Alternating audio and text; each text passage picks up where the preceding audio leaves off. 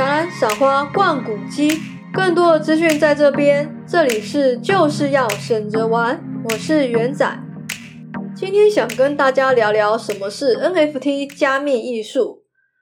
之前有一位美国数位艺术家 Beeple，他将一幅名为《每天最初的五千天》（Every Day's the First Five Thousand Days） 的数位创作，透过佳士得进行拍卖。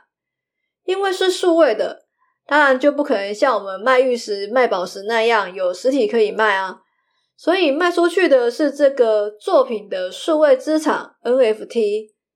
最后，他以六千九百三十四万美元卖出，折合台币大约是十九点五亿。在去年十月之前，Beeple 的作品很少会卖超过一百美元。现在已经成为了当今在世最有价值的前三大画家。NFT 交易当然不是只有艺术品啦。Twitter 的创办人多西就透过了 Valuables by Saint 平台来拍卖他的第一则贴文，最后以两百五十万美金卖出，约台币七千零五十万元。其他像是虚拟养猫游戏的猫咪。一张 NBA 虚拟球员卡都可以用 NFT 交易。刚刚提到的虚拟球员卡可以在 NBA Top Shop 平台购买。现在有很多粉丝、投资客啊，疯狂的收集 NBA 虚拟球员卡。这个虚拟球员卡跟传统的球员卡不同，每张卡片都是一个小小的短片，记录球员比赛中精彩的瞬间。例如三分球啊、灌篮啊、绝杀等等的短片。每隔一段时间，NBA Top Shop 就会放出不同规格的球员卡包，分为普通、稀有。虽然官方会公布卡包里面有什么卡片啊，但是实际上会抽到什么，就要看各位的运气喽。到底什么是 NFT？NFT 的全名叫做非同质化代币。在讨论非同质化代币之前，我们先解释一下什么是同质化代币。举个例子，你手中有一个比特币，我也有一个比特币，这两个比特币的价值是一样的，也就是说，比特币是同质化代币。那什么叫做非同质化？例如，你手中有一个 NFT，它是一幅毕卡索大师的名画，我手中也有一个 NFT。它是我自己画的小鸡吃米图，你觉得它们两个价值是一样的吗？当然是不一样的啦。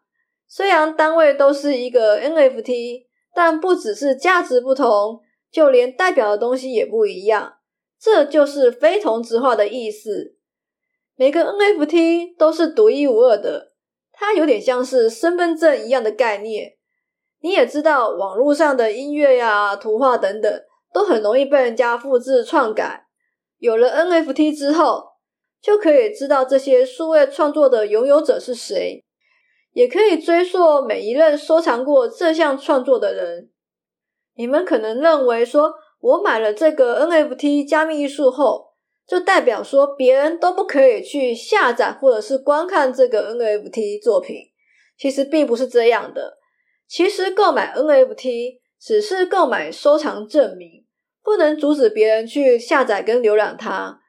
数位艺术家 People 所卖出的每天最初的五千天，现在还是可以在网络上供人家下载跟免费观看。对于 NFT 的买家来说，他们追求的并不是说我买了这个东西，别人就不能看，而是透过这样的方式去支持艺术家。另外，他们也认为。作品就是要放到网络上给全世界的人看才有价值。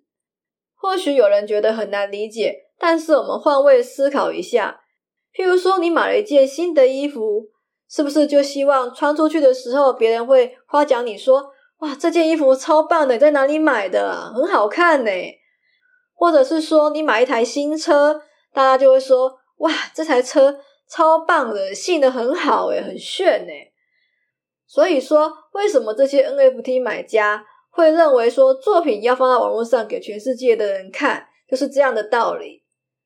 以前这些数位创作要变成钱是件非常困难的事情，但是有了 NFT 之后，让很多新一代的艺术家更愿意从事创作的活动。但是这项新技术还存在两个问题。第一个问题，账号被盗用，用户所持有的 NFT 被骇客盗取贩卖。第二个问题，数位艺术家的作品被别人偷偷放在 NFT 市场贩卖。这两个问题牵扯到了法律跟技术层面的部分，如果可以被解决，相信 NFT 的市场会越来越大。现在在美国纽约，甚至还开了一间以实体店面专门经营 NFT 加密艺术的画廊——超级有展画廊 NFT。当然，这股热潮同样也烧到了台湾。台北新艺术博览会将于五月十四号到五月十七号在台北世贸一馆展出 NFT 加密艺术，有兴趣的朋友可以透过官网购票参观哦。今天的节目就到这边，下次的开播时间是五月二十号，也就是两周后的星期四。如果你们想要知道更多的旅游跟展览资讯，可以去我的 IG，我会不定期的更新。那么我们节目就到这，就下次再见喽，拜拜。